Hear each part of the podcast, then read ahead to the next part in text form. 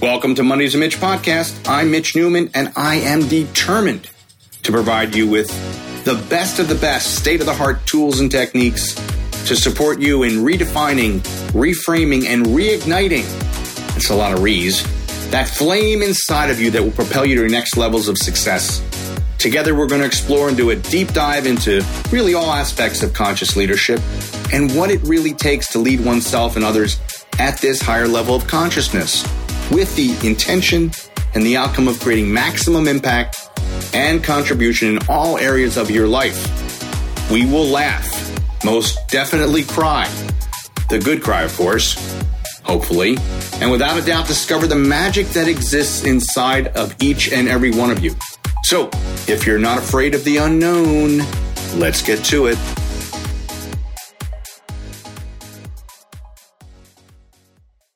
Hey, everybody, Mitch Newman here. Welcome to another dynamic, exciting, scintillating, stimulating episode of Mondays and Mitch, where we unpack and repack what it means to be a leader today. Not 30 years ago, not 40 years ago. What does it mean to lead yourself and if you choose to then lead other people at a higher level of consciousness. What would that look like?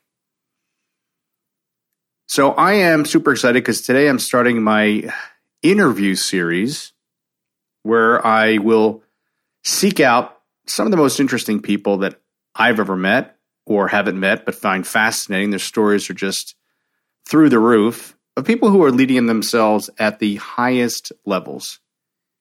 And I'm super excited for my first interview, which I'm doing today is with Josh Perry.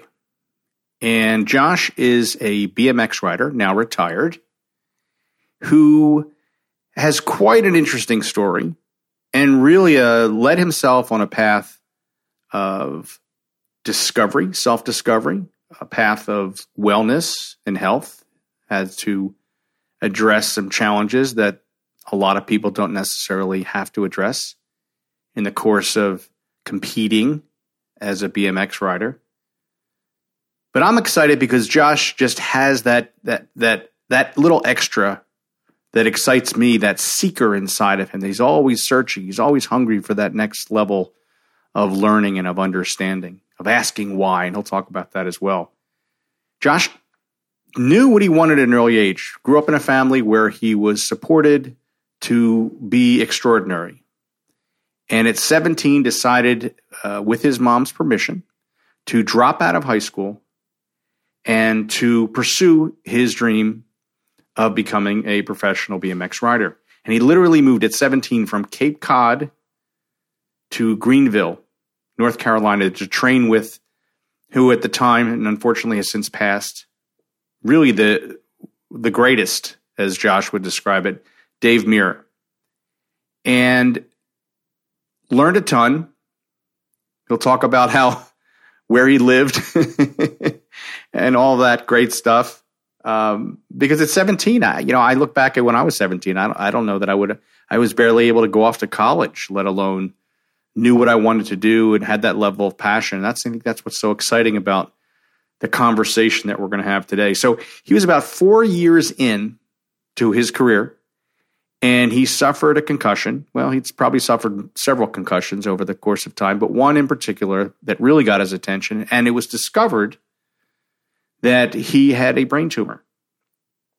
So it was literally falling off his bike, doing that kind of that next level trick to get the notice and get the attention, and hit him hit his head pretty good. And subsequently, they discovered that he had a brain tumor and it set him on a course. And I'm not going to re- reveal too much because we'll talk about that today. But it set him on a course of of greater self discovery or greater self awareness of of really stepping into wellness from a whole other perspective when your life is literally on the line.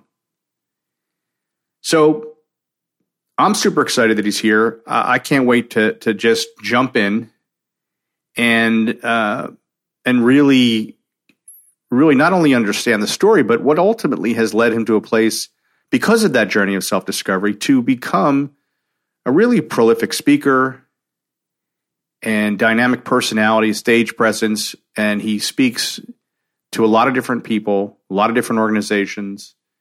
He coaches individually, and he's really dedicated this next season of his life. And he's young.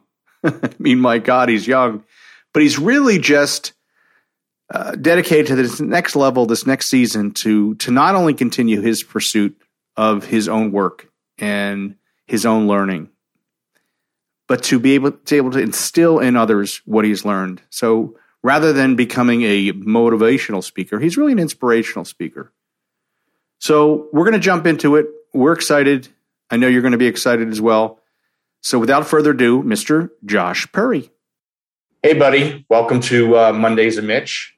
I'm happy to have you here. I'm honored to be here. It's been a long time making, and I'm stoked that we uh, made it happen uh, exactly three weeks after my brain surgery. That's crazy. That's, That's crazy. Your hair looks good. yeah, you want to see where where is it? There it is. Yeah. Let's say my hair is pretty long, and it grew right over. Wow. it healed really quick, and uh, thankfully we didn't have to like recut open the skin to take the stitches out. Cause that's happened to me in the past. Uh, right. Like my body heals super quick, apparently, right. and yeah, so it was good good meet uh, last Tuesday getting the stitches out and adding it to the collection. I have a jar actually right over there from uh, the 75 staples and 16 stitches from the first surgery.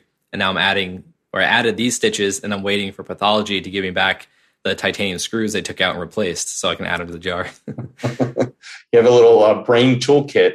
Yeah, yeah. That's great.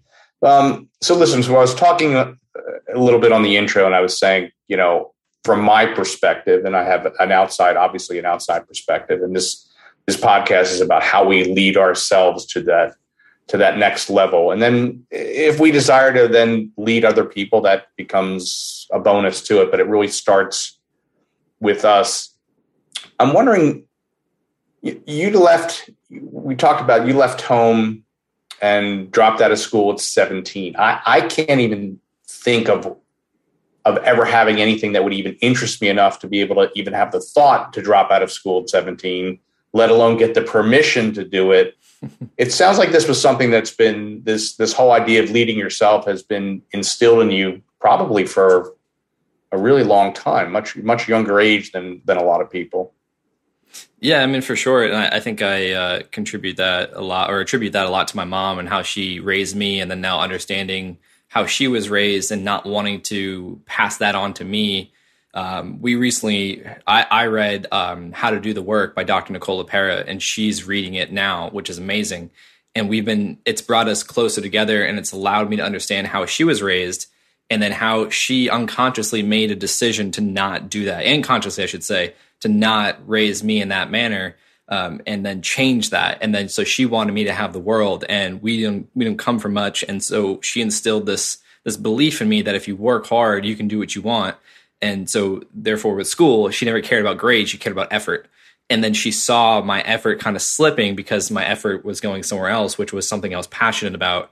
And she wanted to break that belief or that disbelief that you can't pursue something you love to make a living out of uh, or living from. So she supported me all the way up to the day she signed me out of school to, to move to North Carolina to pursue BMX as a career.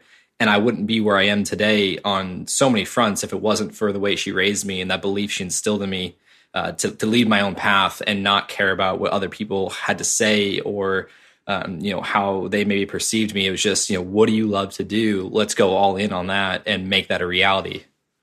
And what was I'm, I'm curious, especially at that age, what was the reaction or response from friends who were obviously in school to see you like taking that that extra leap and not only just leaving school behind and pursuing BMX. You left the state. You moved. Yep. Yeah, I mean, my friends were stoked. I mean, my my real my true friends were just, you know, they they were super supportive and they were like awesome. Like it was inspiring to them. I didn't understand that at the time, uh, but they, you know, they had so much faith. They had more faith in me to make it happen than I did myself. I just knew like this is what I want to do. I'm going to give it my all, but I still was unsure. But it didn't matter because I was focused on the vision and so my friends were super supportive. Now my teachers, uh, my gym teacher, he was all about it. He actually was a big part of uh, my junior year. Of having a lot of success because thankfully gym class landed at the last period, and so we worked out an agreement that if I provided a video each quarter, um, you know, showing progression, that he would allow me to skip his class and give me credit. And so I was able to leave school after fifth period to go to the skate park to train as long as I provided a video every semester of here's my updates, here's my progress. And I put a lot of effort into it. I, you know, edited the best I could. So it wasn't just here's a bunch of clips. And so it, I think it was, you know, there was so many factors into my success, but my friends being supportive, my family being supportive, and the only really people that, you know, had doubts and discouraged me were, you know, my teachers and people that didn't really know me, which didn't matter because my mom, my dad supported me. And that's all that mattered to me. Well, and it's also fascinating because uh, I talk a lot here on conscious leadership about certain qualities and characteristics of people who are either leading themselves or are looking to lead themselves and looking for kind of a step up. It sounds also like a tremendous amount of discipline on top of, hey, Josh, let's let's go pursue what it is that we love and what we're passionate about. There's not only the discipline of of being a BMX rider, but it sounds like there was also this notion of discipline, even as it related to school and the responsibilities that you had in order to pursue. Mm-hmm. Some people just drop everything. You were able to, sounds like you're managing and had the discipline to manage all the different elements at such a young age. And a full time job. You know, I went to a technical high school because I fell in love with landscaping, being outside, using my hands. Like I, I grew up in Cape Cod, Massachusetts. It's it's a heavy uh, culture of trade work. And if not, you go leave, you go to school somewhere else to be a doctor, a lawyer, pursue whatever path. But if you're on the Cape, like you're either in some kind of trade or you're just kind of doing whatever you're doing. And so I was raised in that environment and I, I fell in love with landscaping because I love turning something not so beautiful to beautiful and like having that work ethic and being like proud of what I did, plus being outside. So I decided to go to a technical high school because I knew in 10th grade you could go into the co-op program if you had i think it was like a b minus or higher and so it allowed you to go to work for two weeks earn credit make money and then go to academics two weeks on and off for the rest of your time in school so i did that and to the point where i was running my own crew like running my own route you know 16 foot truck and trailer just with the mowers and doing my own thing and then going to school and then uh, going to the park after so i'll be working a full day and then i go to skate park for like four hours come home at 10 go to sleep go back to work at 6 a.m. and then go to academics those two weeks. And then it got to the point where uh, I got expelled actually before I dropped out because I missed the first two months of my senior year on accident. My mom and I forgot that I had school coming up because I was just out in North Carolina training and uh, competing and all that. So they offered me, you know, you can come back next year. And I was like, I'm not going to do that. So I just went to work full time. And then I made the move to Greenville, North Carolina in the fall when we got laid off of, of 2007, I think it was. Um, so it was like school, work, and training. So there was so much discipline, but that came from my parents being focused on you can do whatever you want, but you have to put the work in. It doesn't matter what you want to do. It matters how much you believe in yourself and how much work you put into it. And then you can go wherever your mind allows you to go. You know, I referenced it up front and, and you and I have talked about it in, in conversations that we've had on the phone. This idea of the notion of riding a bike, falling, getting back up, like what it takes in order for you to be able to um, practice and learn. I'm wondering if, if in the process of moving, did you experience um, any challenges or setbacks, or was it maybe perhaps not what you thought it would be that you had to also overcome in the process of leading yourself? Yeah, I mean, I, I rented a, uh, a storage closet for the first three months of living in Greenville, North Carolina, in my friend's uh, apartment for college. And if it wasn't for that, I wouldn't be where I am today. But he gave me an opportunity. He's like, yeah, just pitch into the utilities and you can have the storage closet. So I could fit an air mattress in there, my clothes, and then my bike stayed downstairs. And I, I lived in there for three months. And then living in Greenville, East Carolina University, you know, it's really cheap in that town. It's a college town. So I later on got my apartment and it was like 300 bucks for rent a month between my, my two friends and I. Uh, so it was just a very simple and very cheap lifestyle. And um, yeah, so that, that was something I never imagined I would do is like living out of a closet. But I did what, like, it didn't matter to me how I was living my life. It mattered to me what I was doing with my life. And I was getting closer and closer to that vision of becoming a professional BMX athlete, and that was to me everything at the time. I wanted to be like Dave Mirra, the you know my my childhood hero and idol, and someone that I was a very big role model to me that I became friends with and and competitors with and training partners with. But it didn't matter how I was living my life; it just mattered what I was doing. And in my mind, I was willing to do. I wasn't conscious of this at the time, but I was willing to do whatever it took to get to the, make that moment a reality. And three, I think it was three years, no, two years after I made the move, I won my first pro contest in 2009, April 2009, and I wrote X Games that year. I was my second year on the Dew Tour professionally. The year prior, 2006. Uh, so no, it was my third year. The year prior, which was 2006, um, it was the amateur series, and so I just was like, "This is what I want to do, and I'm willing to do whatever it takes, and for however long it takes to make that a reality." You know, it's always so fascinating because people talk about leading at the highest levels, and when they kind of figure out all the different steps and all the different moves. I go, well, maybe not so much. You just had that driving passion. It sounds like that that was so instilled in you and so much a part of you that you weren't necessarily paying attention to living in a mm-hmm. closet. You weren't necessarily paying attention to that stuff because the the, the discipline and really the focus was so strong that it just that just drove you. Yeah, yeah. I mean, it was fun. Like I, I when we talk about being present, like I was just fully in the moment every day to where it wasn't I wasn't focused on when this happens or how it happens. I was focused on here's what I know it takes. Like here's the equation. I just need to keep plugging in, and it doesn't. Like I wasn't worried about how, what other people thought of me. If I was, I would have never made the move to, to begin with. It was just what do I need to do, and let's keep doing that. And I will do it as long as I need to until that becomes a reality. And there was a lot of challenges, especially when I started getting involved with relationships and then getting judged by them or their family members because of the amount of money I was wasn't making or what I was doing and how they you know perceived that and the judgments they had that they projected onto me. That that messed with me a lot. And I cycled through all of that and I was in and out of different relationships and it was a challenge but again, it just came back to that vision. And I, it was so clear in my mind of what I wanted to do with my life and how I wanted that to look that didn't matter what was going on in the circumstances, which is why I'm not in those relationships anymore. And I found my way to a beautiful partner that now we're, you know, going to be getting married um, the next year and a half. And it's That's just, awesome. it's such an amazing experience to be in that, that space with someone that understands and supports the passion, which has changed since, which we'll probably talk about. But um, yeah, it didn't matter what I was, you know, the circumstance I was in because I was just so focused on where I was going. Well, and focus not only where you were going, but you were also seeing space for relationship, for connection. Whether you were getting resistance or not, it's a whole different story. Mm-hmm. But a lot of times when people get so singularly focused, everything else gets shuts out. Yeah. They don't focus on relationships. They're not interested in relationships. They they they have a singular vision of achieving something, and everything else goes by the wayside. And it sounds like you were looking for ways to include more, which I think is important for for for leading oneself.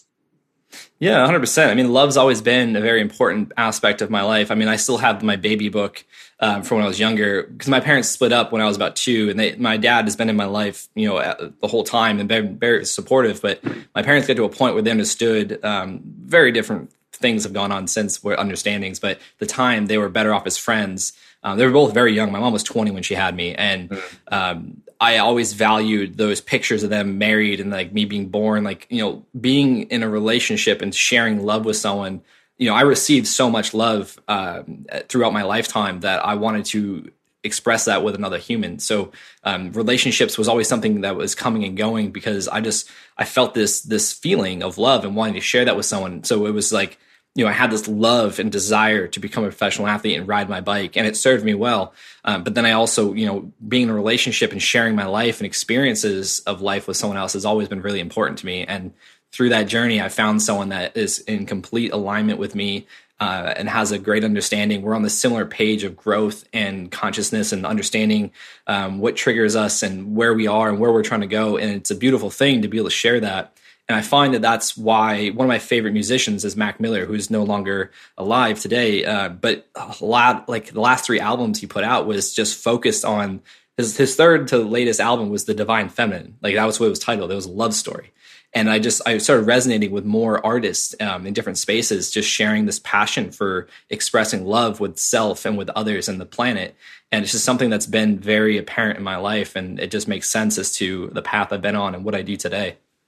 Well, and and let's talk about this because you're four years in, right, into your into your career, and you suffer a concussion.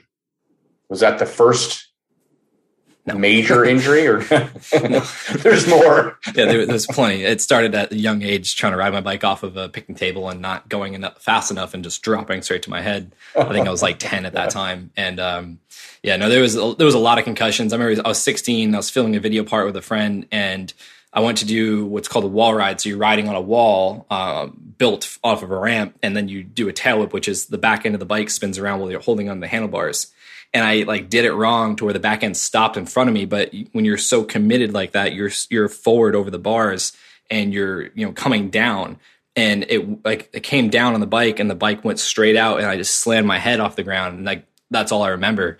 And he said I started seizing on the ground. I hit my head so hard, and I got mad at him after. I was like, "Why do you stop filming?" He's like, "I got scared." I was like, "That was good footage." But um, you know, that's just that was the beginning. It was just yeah. There's been so many concussions, but the um, the one you're speaking about, it was a day I was training, trying a new trick for the contest coming up in April of 2010 that I won the year prior for the first pro win ever.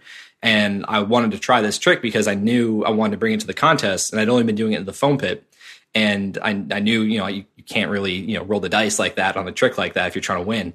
And so I ended up over rotating the flip and rotation of the trick, got ejected off my bike, hit my head, had a helmet on, but still got knocked out and this was a year and a half to like a year to year and a half of complaining of debilitating headaches and migraines, vision problems, vomiting, um, classic brain tumor symptoms. And they kept denying me scans, even though I had health insurance, because they were looking at, you know, judging me by my cover and blood work didn't show anything. And they're like, you know, you're young, you're in shape, you're 21. Uh, you don't need a scan. You just need, you know, take these pain pills to manage the pain, come back if you need more. So, so the history, my- the history of you hitting your head and having concussions from a younger age they didn't take that into consideration. I, I guess not. Wow. That's yeah. So you know, lo and behold, I didn't have a pain pill deficiency. The MRI report showed I had a massive brain tumor. I think you've seen the MRI images of yeah. it, and it was it was very very large. And um, that that's what started this healing journey. I'd say of of of just you know start out with nutrition, and then five years later I blew out my knee, uh, and then that le- or three years later I blew out my knee. Five years later, so two years after I got my knee fixed, was very stubborn and I didn't want to have the surgery because I knew the recovery period would put me out for four months. And then, you know, later on, mindset became very apparent. And I, I made the connection. I was like, man, mindset's been there the whole time. It always has been. It's just a matter of me opening up and being conscious of it now. But like what BMX taught me, you talked about falling and getting up and, you know, trying again. At a young age, I took that on and my parents, you know, reinforced that. And that's transcended into so many aspects of my life and things I speak about and so like the mindset was, you know, consciously it was last, but lo and behold, it'd been there the whole time. It just was a matter of me seeing it and becoming aware of it. Well, it's interesting because I, I referenced you in, in your intro as a seeker, and I've always my sense is is that you've always been a seeker, whether you realized it or not. And then subsequently from this injury, and obviously having to really reevaluate your life on, on many levels uh, and making certain shifts, that role of a seeker because that's how I see you now. Because I I, I follow you on social media. I, I we've had very spirited conversations in the past, and you're thirsty.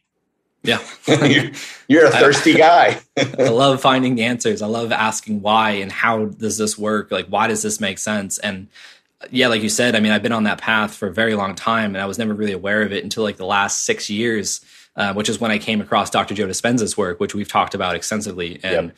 uh, it, it all makes sense now. Like it's like my life makes sense, and I've you know as a human, I've developed the meaning out of my life and the purpose, which is to serve other people and help them optimize their health and their ha- uh, happiness and um, just their quality of life. But I've been on this path this whole time, and I didn't know it, and now I'm aware of it, and that's what I've gone all in on and anyone that knows me knows that about me. Uh, whether you follow me from afar on social media or you're in my life immediately like you know like i'm i'm always asking why.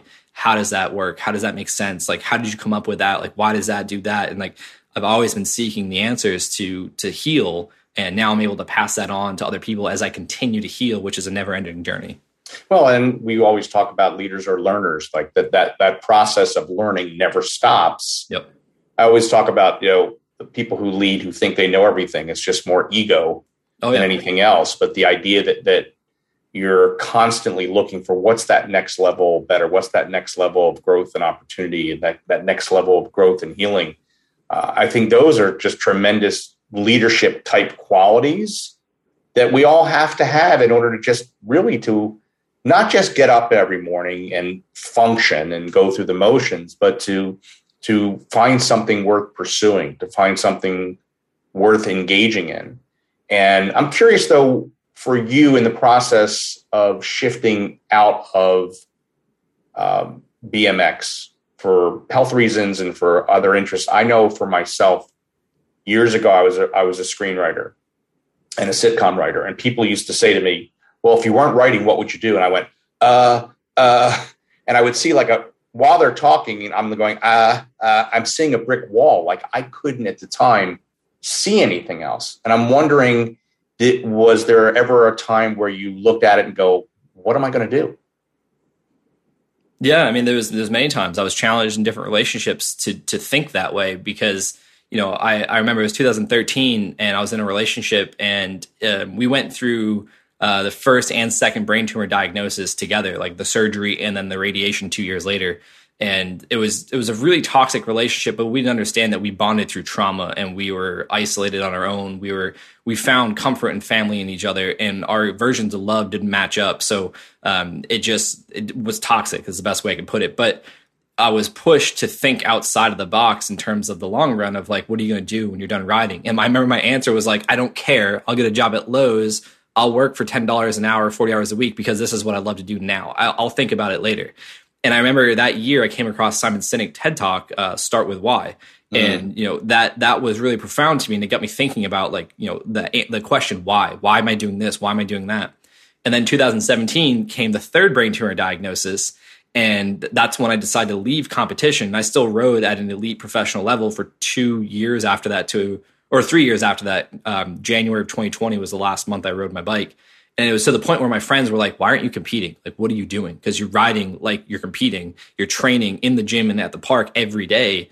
but you're not going to the contest. And I was like, I don't have a desire to compete anymore. I just love what I do.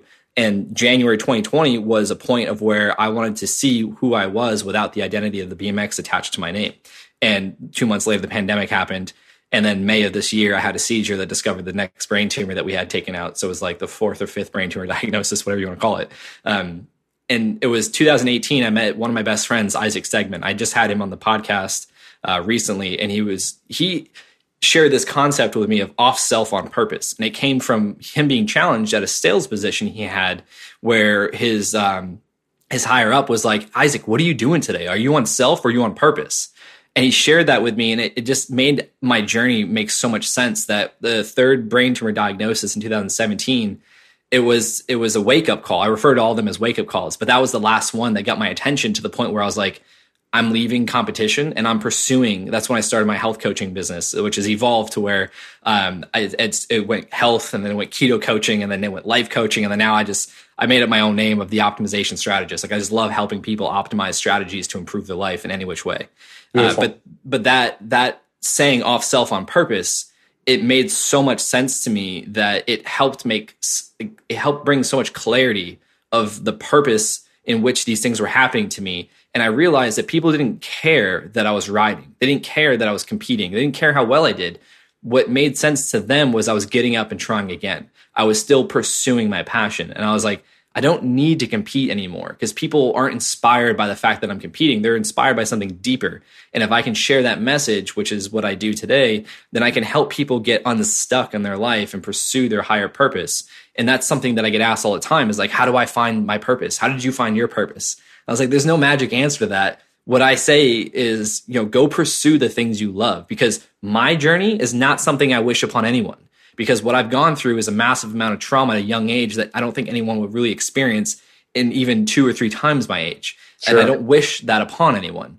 Um, but we all have our unique journeys, and that pursuing your best self and optimizing yourself should be your focus. That should be your purpose because in that pursuit, you find what means something to you. You find what your higher purpose is, which I, I would agree, I would uh, argue with anyone is to serve other people. That's where you get the most value and the most fulfillment is by helping other people. And I think that's something that's missed. And that's something that I learned the hard way And then thankfully I met Isaac, which was just meant to be how we got positioned at an event together. And he shared that concept with me. And I was just like, man, like that, it's so simple, but it's just so profound and it just blew my mind. And it brought so much clarity to me. And it helped me work through the last three years of my life, leaving BMX and asking myself, like, who am I? Like, why am I feeling this way? Like, and Jackie actually helped me, my fiance. Um, she's like, essentially, you're breaking up with your first love, like your bike, like BMX. Like, that's the first thing you fell in love with in your life. And you're breaking ties to that. But you went through so much to that, like for over a decade, like 15, 17 years, that was your identity that you formed by what you did. And you, it helped you get through all three of the brain tumor diagnoses, the surgery, the radiation, and then, you know, so on and so forth, and all the injuries that came with it, all the hardships. And every time I had some trauma in my life, some emotional um, expression, that was, mm. you know, quote unquote unwanted, I went to my bike. And then I just took that away from me voluntarily. And I was trying to figure out like why am I depressed? And then my younger brother passed. And that was two years after Dave Mirra passed and was diagnosed with CTE. And I was just like, what like what why am I still here? And it's right. I've discovered, and maybe it's because I'm a human, I made up my own meaning with my frontal lobe that th- my purpose is to serve people. Like I've gone through a journey that I don't wish upon anyone, but I can share that lens so other people can see, you know, what's possible and like Dr. Joe says, they'll have an opportunity to change from a place of joy and inspiration rather than pain and suffering. Well, and, and that's, that's ultimately what I want for people. That is powerful because in the beginning of your career, it was it's it seemed like the understanding was, hey, you know, it's going to be rough, it's going to be tough, there's going to be injuries, it's to be expected. You've got to do whatever you got to do to get there. Your back's against the wall. To this evolution of, well, wait, wait, wait a second. There's another place to create from. There's another place to manifest from that isn't through the suffering. Mm-hmm. Um, that that joy and inspiration you can start from that platform and go higher. So yeah. that's that's super powerful. And that's it's much more enjoyable. Awareness. It's it's so much more enjoyable. There's no there's you know there's no suffering so to speak because the beginning of my journey was on self. It was it was fueled by spite and anger to prove people wrong that doubted me. Yep. And and that only got me so far. BMX only allowed me to get so far. And then it came apparent that like, oh, maybe I need to find a different fuel source. And then that's obviously how I got led to keto um, as well, which is you know no pun intended, but another fuel source. Uh, but then I decided to change my fuel from spite and anger to love and gratitude, and also you know follow a low carb ketogenic diet, and that that changed my world. And then it got to the point where even three weeks ago, going through this second awake brain surgery, um, I, I've had this profound difference of who I am and I and how I express myself and my love for life. And I realized, like, fuck, I've been telling my my story of living with brain tumors for so many years. This is the first time in 12 years I'm tumor free now. I can change the narrative of my life. And I know in the long run, that's going to have a higher probability of creating more health rather than the story I've been telling like, yeah, I live with brain sure. tumors, because no longer do I. So I've changed that narrative. And I, I say Dr. Q allowed me to get to a point, or Dr. Perlmutter allowed me to get to a point of empowering myself with nutritional choices. Right. And then, you know, Kerwin Rae, Jim Carrey, Dr. Joe, Dr. Nicole LePera, like they helped me with my mindset. And then it got to a point where I did everything I could, and I needed Dr. Q with Mayo Clinic to do the rest, which was to remove the tumor and right. the other tumors. And he did so successfully. And like I just have this newfound joy and love and passion for life and my energy is through the roof and i find myself like rambling sometimes because i just like both sides of my hemisphere both hemispheres of my brain were, were stuck because of the tumor being centered and now it's like i feel like my brain just works for the first time in my life and everything's so clear that's amazing you know the when you're talking i'm hearing things like the word adaptability come comes forward for me uh, pivoting comes forward for me like the, the awareness that that as long as you continue to keep seeking and you're looking for that next level better, you're it, you're better able to handle the ups, the downs, the sideways, however you choose to see it, and use that as fuel to be able to propel you forward rather than to keep taking you back. I know. Um, I remember listening to something that Dr. Joe once talked about um, that I don't have uh, tumors right? I don't have tumors in my brain. My brain has a tumor. Like mm-hmm. the idea of separating yourself out from that and then starting to see, really starting to see yourself, well, here's where I'm at now. Like, where do I want to go? And that old narrative doesn't have to always go with me to the extent that perhaps I leaned on it in the past.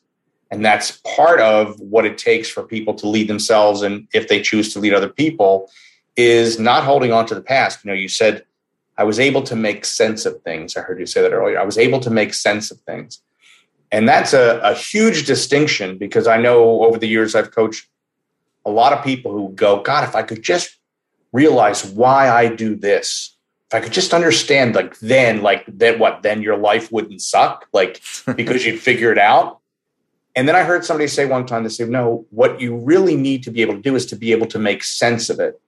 That you need to be able to to look at a situation or circumstances and go, I don't know why I did that. I don't know where it comes from, but I could understand, given a certain set of circumstances, how I or someone else would respond that way. Mm-hmm. And that's really what it takes because the other way is, is really part of what I would call sabotage mode.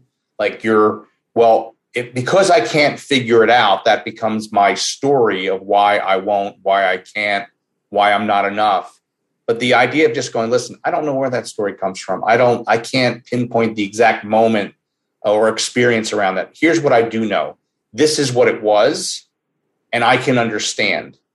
And that's really what a person needs to be able to, to move forward and to be able to propel themselves forward.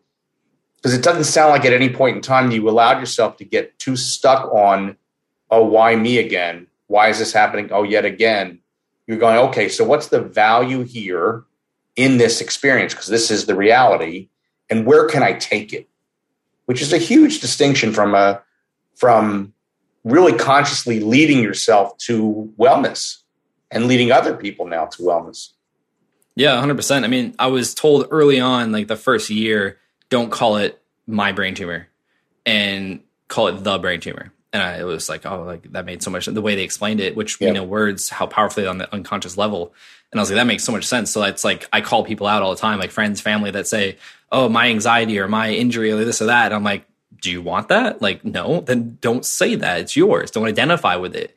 And I think that that's something that's so common that disrupts people's success is identifying with their circumstances. And that's a big proponent of what I talk about is you're much more than your circumstances. You're not your thoughts. You're not your emotions. You're not the things that happen to you. And that's not to say over the years, I haven't broken down and cried to my mom about like, why the fuck is this happening to me? Sure. Why am I going through this? When I was first diagnosed, I was 21. I was by myself and I broke down and I was like, why? What did I do to deserve this? Like, am I a bad person? Those are the first three things out of my mouth. Right. And I've come to learn that that doesn't serve me. It's not that that's not the reality that I'm going through some shit, but it's just about is that empowering me to get to where I want to go? And it's it's a decision that you have to make. Which the I posted something the other day about the root of decision comes from the um, I don't remember the exact words, but Latin for cut and off.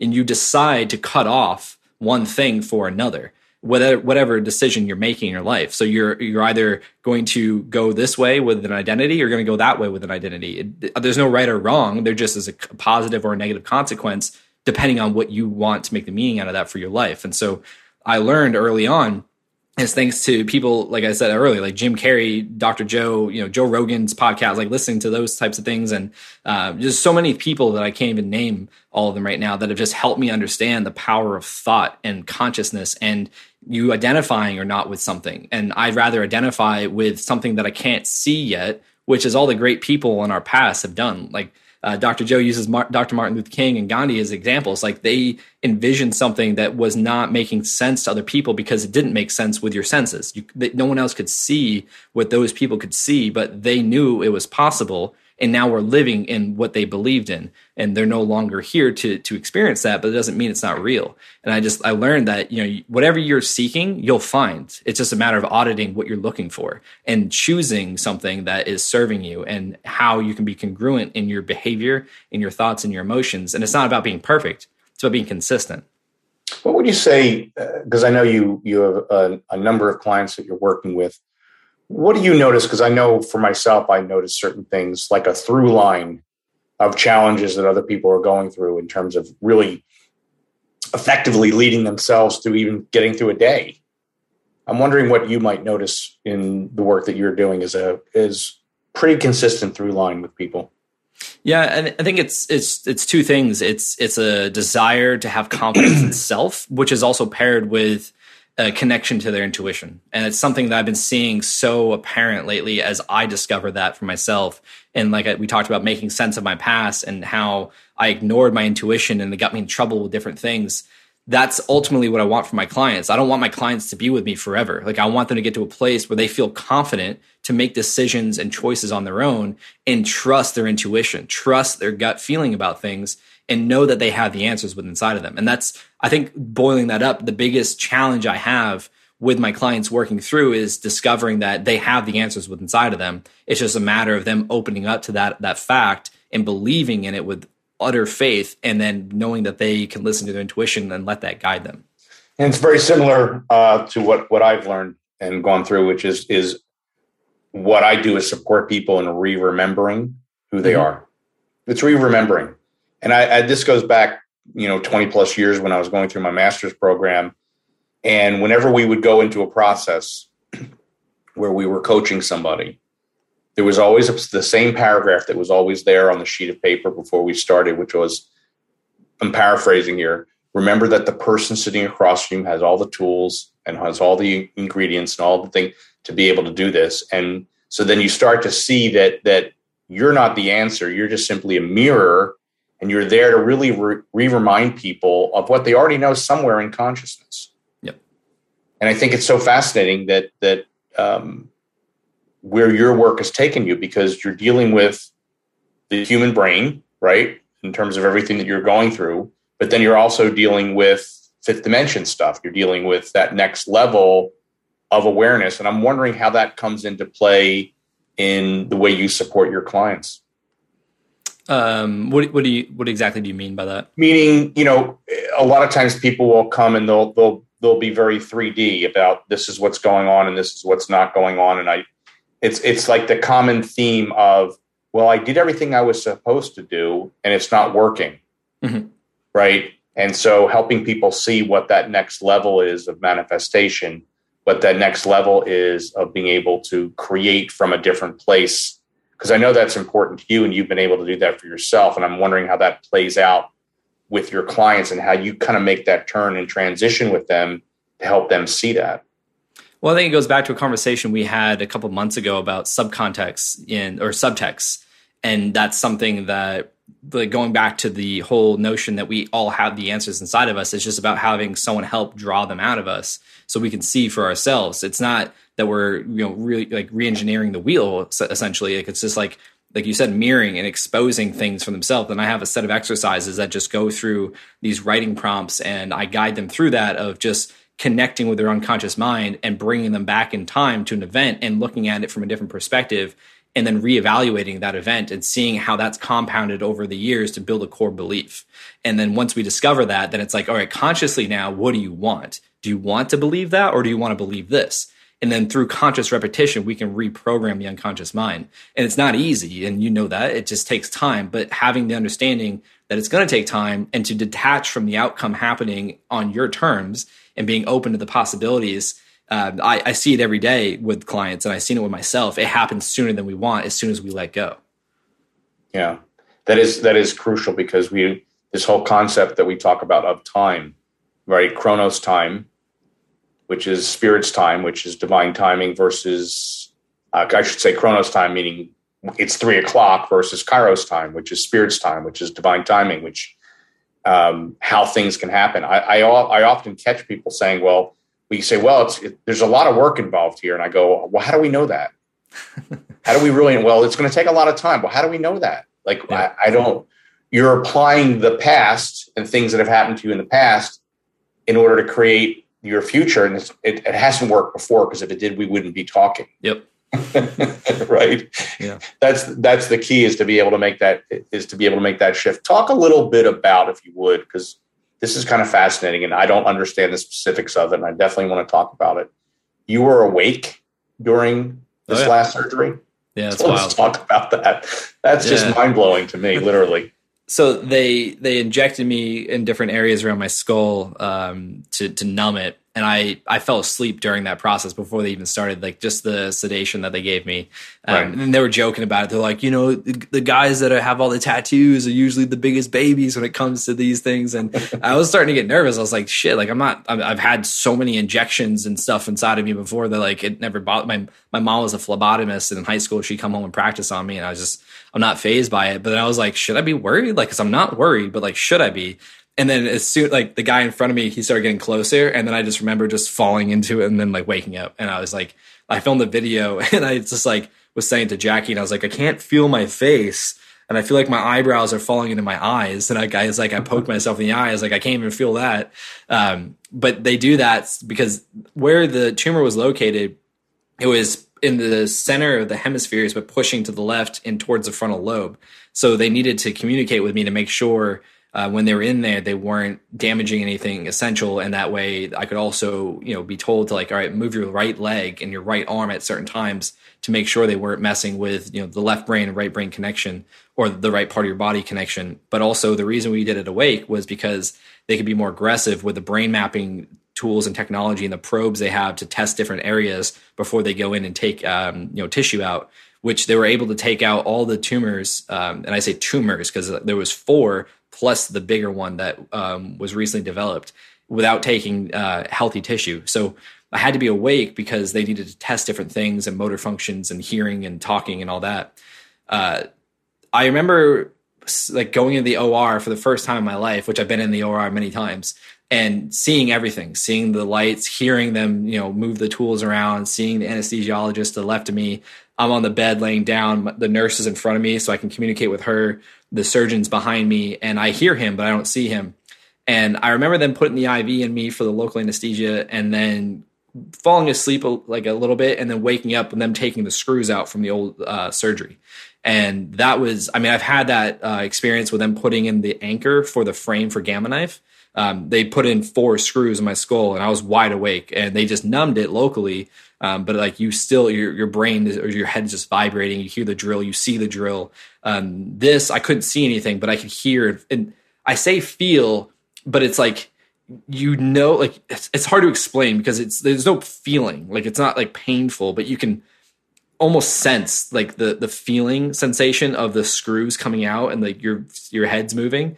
And then when they were cutting into the skull, the best way I could explain it was like this this aggressive grinding that you could sense but not feel, you know, going through your skull. And then at different points when he was in there, I learned that I blow through local anesthesia really quick, and I didn't know that because I've never had that experience before. Uh, but there'd be times where there'd be like acute, sharp pain, but like we know the brain can't feel things; it can perceive things. And the nurse would be communicating with me, and she'd see my eyes light up as soon as I sensed it, and um, Dr. Q would stop, apply more local anesthesia, and then it would go away instantly. And so it was just like this this weird sensation of like acute sharp pain for a split second, but like it wasn't painful. I just was perceiving it like that, and then it'd go away, and then they would continue, and then I woke up in the ICU, and it was just it was insane. Another thing that was crazy. So my younger brother passed away June 27th, 2018, 13 days after he turned 26. Mac Miller ended up passing away three months later after he turned 26. So it's really strange. But my mom and I both had dreams two weeks or so prior to my brother passing that he passed away, and it felt so real. And it's a testament to how connected my mom and my brother are and have been for years. And I remember asking her later on, you know, I, telling her like, "Hey, I had this dream. You know, I don't know if I ever told you like Danny passed before he passed, and it just felt super real." And she's like, "No shit, so did I." my mom hasn't been able to dream about my brother, probably because she's been trying to since he passed. And no shit, I call her at 6 a.m. from the ICU, and she tells me that she had a she woke up from a dream of me and my brother, me walking away into the distance, and my brother getting closer to her, chewing bubblegum, not speaking, but she said she could feel him communicating with her, just going like this, just like they telling her, wait one second and then like picking up a phone. And then i called her and woke her up answering the phone to me. Oh, wow. and she was just like blown away just crying just so happy. And i was like hey mom what's up? Like you know i'm i'm, I'm awake. I'm good. Like it was wild. Like i just can't wait to tell you about it but i just wanted to say what's up and that i love you and i'm i'm good. And it was just so profound. And i was just like man like this it's so crazy. Like every like and like Dr. Q and I met four years ago. Like we got introduced together uh, because of our passion for brain health and helping people and inspiring people. Um, he was just featured in a series on Netflix called The Surgeon's Cut. He's episode two, The Surgeon's um, uh, The Sacred Brain, and it just worked out in such an interesting way that Jackie and I knew for a year now that we were going to move to Florida. And in May, May 9th, I had the seizure in my sleep, and I ended up having two more since um, before the surgery. And it worked out to where when we moved, it was right after I knew I was going to have to have another surgery, and I was trying to figure out with health insurance and um, living in Raleigh, North Carolina. I had Blue Cross Blue Shield, but I had UNC Health Alliance. So Blue Cross has UNC and Duke, and I was like, I'm going to go back to Duke because my first surgeon, I'm alive and well. I'm going to go there. I trust him. And they didn't take my insurance, and they was like, yeah, it's 25 grand deposit, and then like 150, 200 grand after that. And I was like, fuck that, like. And so I was like, "Oh, Dr. Q, I know Dr. Q, and we're moving to Florida about an hour away. Like, let me hit him up and see. And it worked out to where my health insurance clicked over August 1st. They got me in August 26th, and it, I ended up getting like a no, um, like a zero dollar deductible, twenty eight hundred dollar out of pocket max insurance coverage. Wow! And they got me in in like three weeks, and it just it, the, the synergy in my life and the connection with people.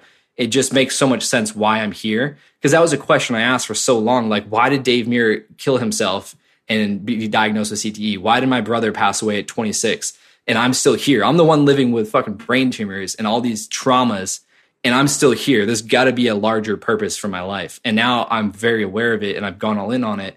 And it makes sense now, reflecting, which is really fun to do um, from a from a uh, joyful perspective of like making these connections and you know making the meaning, which could be true or false, but I'm choosing to believe that it's true that I'm here for a reason, and it's to inspire other people. And I have all these synergistic experiences in my life that that validate that that belief. Although those experiences are never going to lie to you, and I, I often tell people, uh, it's like connect the dot. Like I, if you you can, I th- I believe that any one of us can look back at a, whatever starting point we want to start with, and we can see how the dots connected, and we can see how we got here when we couldn't see it then. Yep. Right. We can't necessarily see it, but the willingness to trust, the willingness, and that's uh, that's another huge quality that that I always love to stress and always love to share on the podcast around leadership, which is the willingness to go, okay, you part of leadership is course correcting. It's being drawn towards something and then realizing that a shift is necessary. Yep. That I've got to pivot, that I've got to adapt, that I've got to look at it. And it's all and it's trusting the whole process of it. And when you then can look back at an event, and anybody can do this, and they can just actually connect the dots from one thing to another, they start to realize the synchronicity. They start to realize um, the path that they had to go on, that they had to choose. I remember, and I always tell a story where I, I, I bumped into a, a, guy that I had met through a an old relationship, highly toxic relationship. And I literally bumped into him. You say I bumped into somebody. I literally bumped into him waiting to cross the street. And we hadn't seen each other in a long time. And we had a couple things to say and we were talking and then all of a sudden he just said you know and he brought the brought the gal up because I, I guess he didn't know what to say because I guess you must regret meeting her and I'm like not at all like I can I can connect the dots like it, that was a very necessary part of my life mm-hmm. to lead me to this exact moment because you see these movies every once in a while Hollywood comes out with another movie of some guy or some woman in a kind of a midlife crisis and they their life isn't working out as they thought, and they go, "Gosh, you know." Yes, it's because I dropped the ball in the end zone in high school. and, you know, if I could just, you know, everything would have changed. And then they fall, hit their head, not surprisingly. And, you know, they wake up and they're back in high school. Yeah. and they go, oh, I get to do it over again. But the, the same thing comes around. You change one thing, you change everything and it's sometimes it's a challenging thing because there's there's loss along the way there's grief along the way there's all of these elements that are part of the human experience um, that we can't we can't pick and choose those moments. But what we can do is we can maximize those moments and we can see okay here's how i've been able to connect the dots. Here's where i'm at now. Where do i want to go next? And it sounds like and i don't know what the the circumstances were and you can touch on that if you want on why those tumors remained in your brain and they didn't remove them then, but they were able to remove them now. But part of me wonders if it was like now is when you were ready. Yeah. Right. To go to that next level and change the narrative to something even more powerful to be able to help even more people.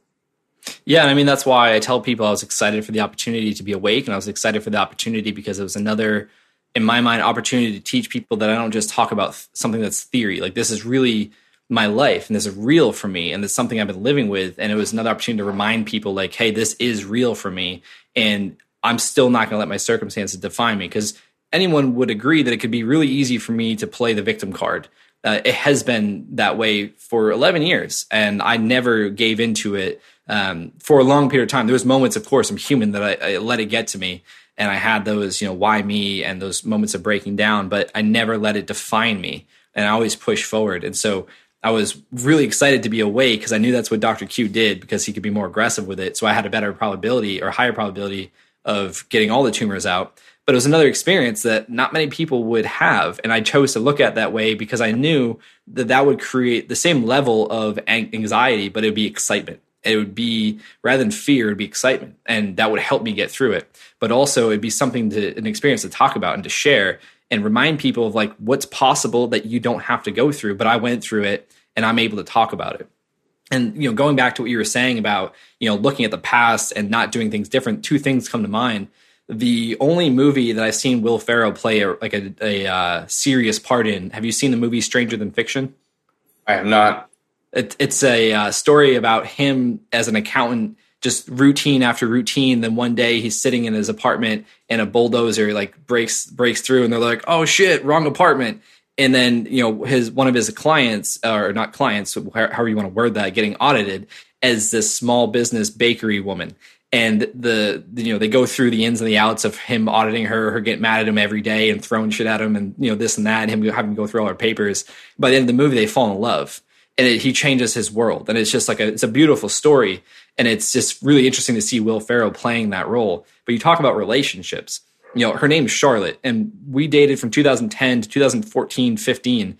And she was with me through the first and the second surgery, the first tumor uh, diagnosis, the surgery, and the radiation. And she texted me um, a couple days or a week prior to going into surgery and she was just letting me know she was thinking about me i was weighing on her you know and she just wanted you know to, to share words of you know love and support with me and i just shared you know my heart with her and i just thanked her i was like you're a very integral piece of where i am today and why i am who i am mm. and i have nothing but love and respect for you um, and I, I shared a lot with her and I, I, didn't get a response, but I didn't expect to get a response. I don't really expect things anymore. Um, but it was just, it was just, you know, speaking to that point of like, that person taught me so much about myself and so much about life that had it not been for her, maybe I wouldn't have met Jackie, who I'm I'm in very much in love with and happy with and sharing a life with.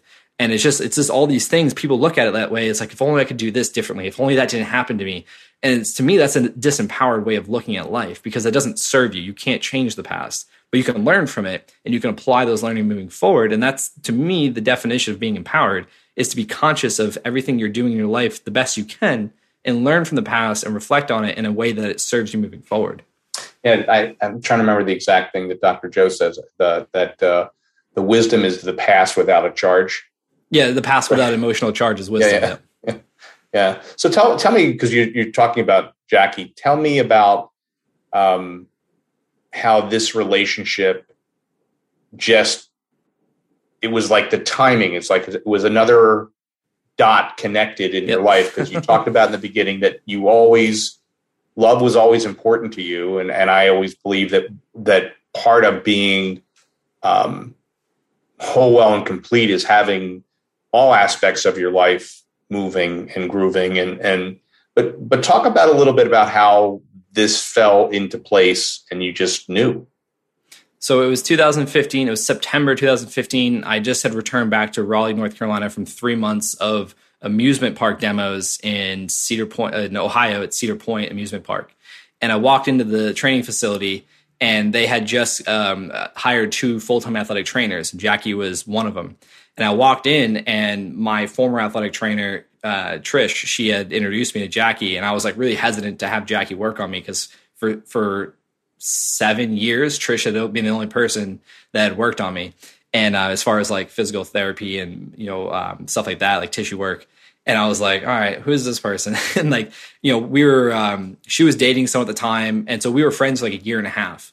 As soon as we started to date, it was right when she took a job in Florida where she's from, which is part of why we moved back down here, uh, because she got laid off from the park. They lost their budget for an athletic trainer. And so ironically, that's when we started dating. And so we'd fly back and forth every month to see each other.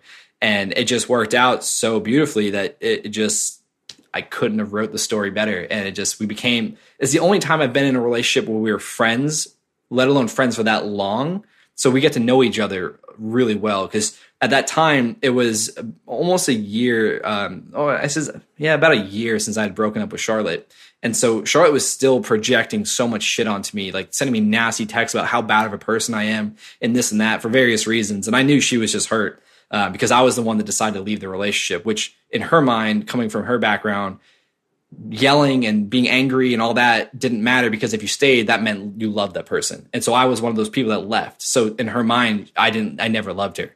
And I was like, that's not true. So Jackie was actually helping me process a lot of that and mm-hmm. letting me know, like, you're not a bad person. Like, she's just dealing with some shit and so she you know met a lot of the girls that i started dating over that year and a half. And um, it was really interesting because we get to know each other on like a really personal level. And she went through a toxic relationship and i was able to you know kind of support her through that. And i actually knew the person as well. And it just it worked out so well. And then a year later after we started dating i convinced her to move back to north carolina with me. She found her job at durham academy uh, high school private high school uh, and then moved in with me. And then what's it been three years later we moved uh, down here to uh, the east coast in florida where she's from.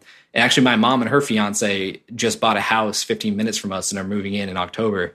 So it's oh, just wow. it, it everything's just coming together in such a beautiful way. And it just it was just one of those moments. I had to go through all the things i had to to learn about myself to a level that jackie was learning about herself at a level that it just made sense that when we came together we knew what we at least to a degree of who we were and what we wanted and what we expected out of a relationship and didn't expect. And we, most importantly, we understood that a relationship doesn't define your happiness. Like you don't rely on someone else to make you happy. That's an internal job. You can come together and make a, you know, something beautiful on top of that but it's not like the past relationships that we were both in that was like you're responsible for my happiness you're not making me happy like that that's that's such bullshit um, and people that disagree with that it's like you you have a lot of work to do in yourself like i'm not going to judge you but like i'm not going to let you tell me that i'm the reason you're unhappy because that's not fair to me like your emotions aren't my responsibility well and, so and it's we not it's it's not fair to the person who's making the accusation exactly yeah it's it's it's a misunderstanding it's a misidentification it's a misinterpretation of what all of that is about. And so getting lost in that isn't going to serve anybody. So it's, it's, it's always interesting knowing how much to say, what to say, what not to say, and sometimes just allowing other people the, the dignity of their process because that's what they're going through. That's yep. just the reality of, of, of what their experience is. Um, I want to ask you just from a leadership standpoint, when you look back at from 17 and that decision to where you're at now. You've led yourself. What do you think are some of the more important qualities or things that you notice really mostly for yourself that you've that have allowed you to grow you would classify as a, a as because I always talk about this, you know, people think of leadership and they think of they immediately go the coach in the locker room, the coach screaming down the sidelines. You know, they immediately go to the general on the, you know, on the field of battle. And, you know, my podcast and everything that I do is about approaching it from a whole different level, a higher level of consciousness. And what most people don't realize is that is that it starts with you leading you. Mm-hmm. It starts with the fact that everybody, from my perspective, is a leader. Whether they're effective at it or not, that's a different conversation but the fact that you get out of bed in the morning and that you perhaps get kids together and off to school, that you have some type of employment you, you do or other responsibilities, that you move through the day and you get stuff done, you are leading yourself. Mm-hmm. You've had an interesting dynamic so far because you started leading you at a much younger age than a lot of people. I was always fascinated by people that I would meet and still meet that are 17 or 16 oh yeah, I've been on my own since I was 16. I'm like, what? Like, how do you, how would you do that? I don't, I don't even understand. Um, but looking back, what would you say are some of the qualities of leadership that that you would really own in your heart that you think are important for other people to to grasp as important in leading yourself? I think the the first thing that comes to mind is delusional optimism, like having this un like I don't even know how to word it, like this this deep sense of faith in what you're doing will happen, and that you'll do whatever it takes to happen, and that goes hand in hand with a, a an immense amount of work ethic um, it doesn't happen without putting in the work. And so uh, I love combining the idea of delusional optimism with work ethic because I, I, think that's what allowed me to get up and try again, get up and try again. Was no matter how much pain I was in, which I've been through so much pain that I don't think a you know regular person would be able to fathom the amount of pain that I put myself in willingly to ride my bike. Um, the injuries, the emotional pain, like the suffering, like so much to do something that n- very little people will understand why I did that unless they had something like that in their life.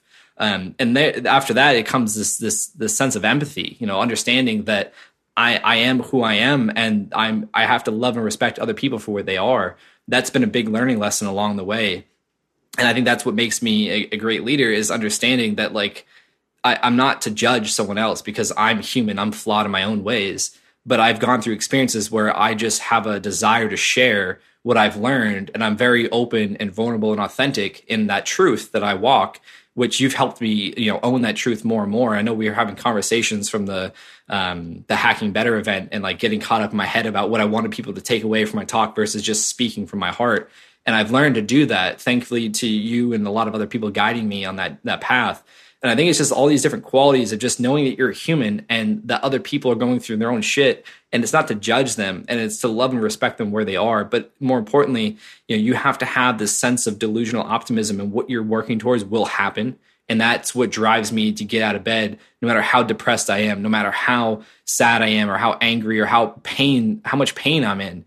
Um, it's it's that I'm working towards something that I see in my mind that I know will happen, and when you let go, we talked about this earlier, when you let go of the when and the how, I'm seeing this play out now. Like I couldn't have written it better for my life today of all the things that I've yet to even put out publicly that I'm working on that are coming to fruition.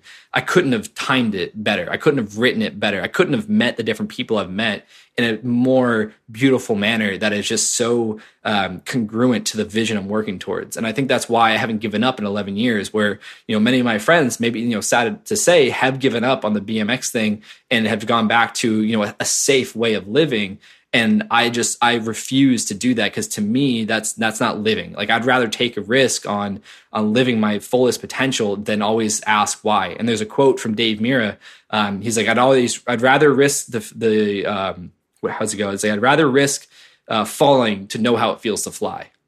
And it's like mm. that's i love that. And that's you know where my tattoo fears is a thought thoughts can be changed across my arms comes from. It's just it's all in your head. The difference is getting out of your own way so, what would you say to someone who's listening here who would say, Gosh, Josh, that sounds great. And I've done everything I'm supposed to do. I've put in the time, I've put in the energy, I've been relentless, I've had the delusional optimism, and it hasn't worked. What do you say to somebody like that? I would ask why, and then I'd say, I mean, why, you know, why not later? Like, what's the rush? Like, it hasn't worked yet. I would just add that, like, yeah, there's a word missing yet. Yet, that's powerful. Yeah.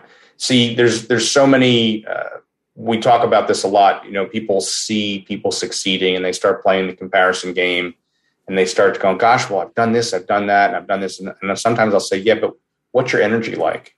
Because mm-hmm. on a scale of one to ten, one being outrageous, one being it sucks, they're closer to the one and therefore they're not matching up energetically with the right frequency around it. And sometimes it's about that pivot, right? Sometimes it's about that course correct. It's like, well, maybe that's not going to happen in the way that you that wanted it to happen. To that. It, What's that? A, I said I have a quote that speaks to that, and um, mm. actually, yeah, I, I can't find it right now, but it, it's something about giving up isn't giving up um, if you've put in a valid effort and you have to make a decision to change paths because you've learned so therefore, it's not really giving up; it's just moving on and advancing to the next thing. Um, yeah. That's paraphrasing. It, it, it, came from a TED talk of a, a, ki- a professional kayaker.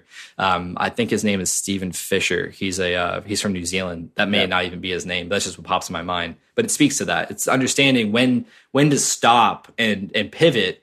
It's not giving up, and people beat themselves up thinking they're giving up and they're not accomplishing their goals but it's like maybe that wasn't the right goal. Maybe you were coming from a place of lack and fear that you set your sights on this goal that actually wasn't the right target, and you need to adjust the target. It's just about understanding yourself and where you are and the, the energy well, you spoke about.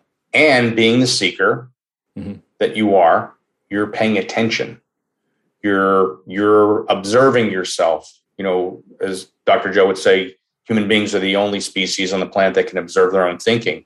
You're I think that's a quality that's super important is the ability to be able to, to observe yourself without judgment and be able to then course correct and pivot as needed and seeing everything that that that it wasn't a waste of time that something wasn't a waste of time that was exactly the right time.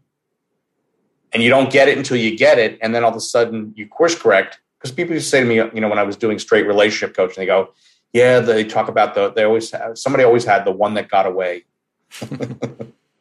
and I was going, they didn't get away. It's a great story. It sounds wonderful. We can make a movie about it. But the truth yep. of the matter is, this is where you're at now. You this is not where you were then, and you have to respect the process for for all of us. So before we close out, tell everybody a little bit about your podcast. Yeah, so it's called how the they Gray, find your podcast. It's called the Gray Matters podcast. Uh, Jackie and I originally started together two or three years ago, and then I've kind of taken over the last two years, and I've just kind of run with it and done my own solo episodes. I've had friends, I've had strangers on there. I've used it as a place to challenge people that call me out saying that I, am disconnected from reality, I'm a superior complex, and I invite them on to explain why. And then it turned into a beautiful conversation. Um, and so I just, I love just communicating with people and sharing other people's perspectives. And um, so, yeah, you can find that on, on my website, joshperrybmx.com. Um, I have a podcast tab on there that brings you straight to it. My Instagram bio, um, you know, you, the link in there has got a bunch of different links.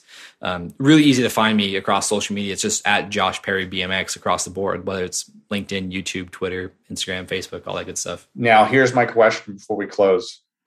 Will you ever change the BMX on your handle on your Instagram? I've been trying. I've been trying. Josh Perry has been inactive since 2013. Won't respond to my DMs and Instagram doesn't care enough about my uh, sad story of wanting my my full name and not the BMX attached to it. But I just did uh, come across joshperry.com is on sale for two grand, which is three grand less than it was five years ago. So um, I'm about to buy that and um, redirect it from Josh Perry BMX. But um, yeah, I've I've also embraced the BMX aspect, sure. and I've I've taken on um, this belief that you know I'm not going to let that define me. I, it was for a while, but it's I, I've embraced that part of me because it's got me to where I am.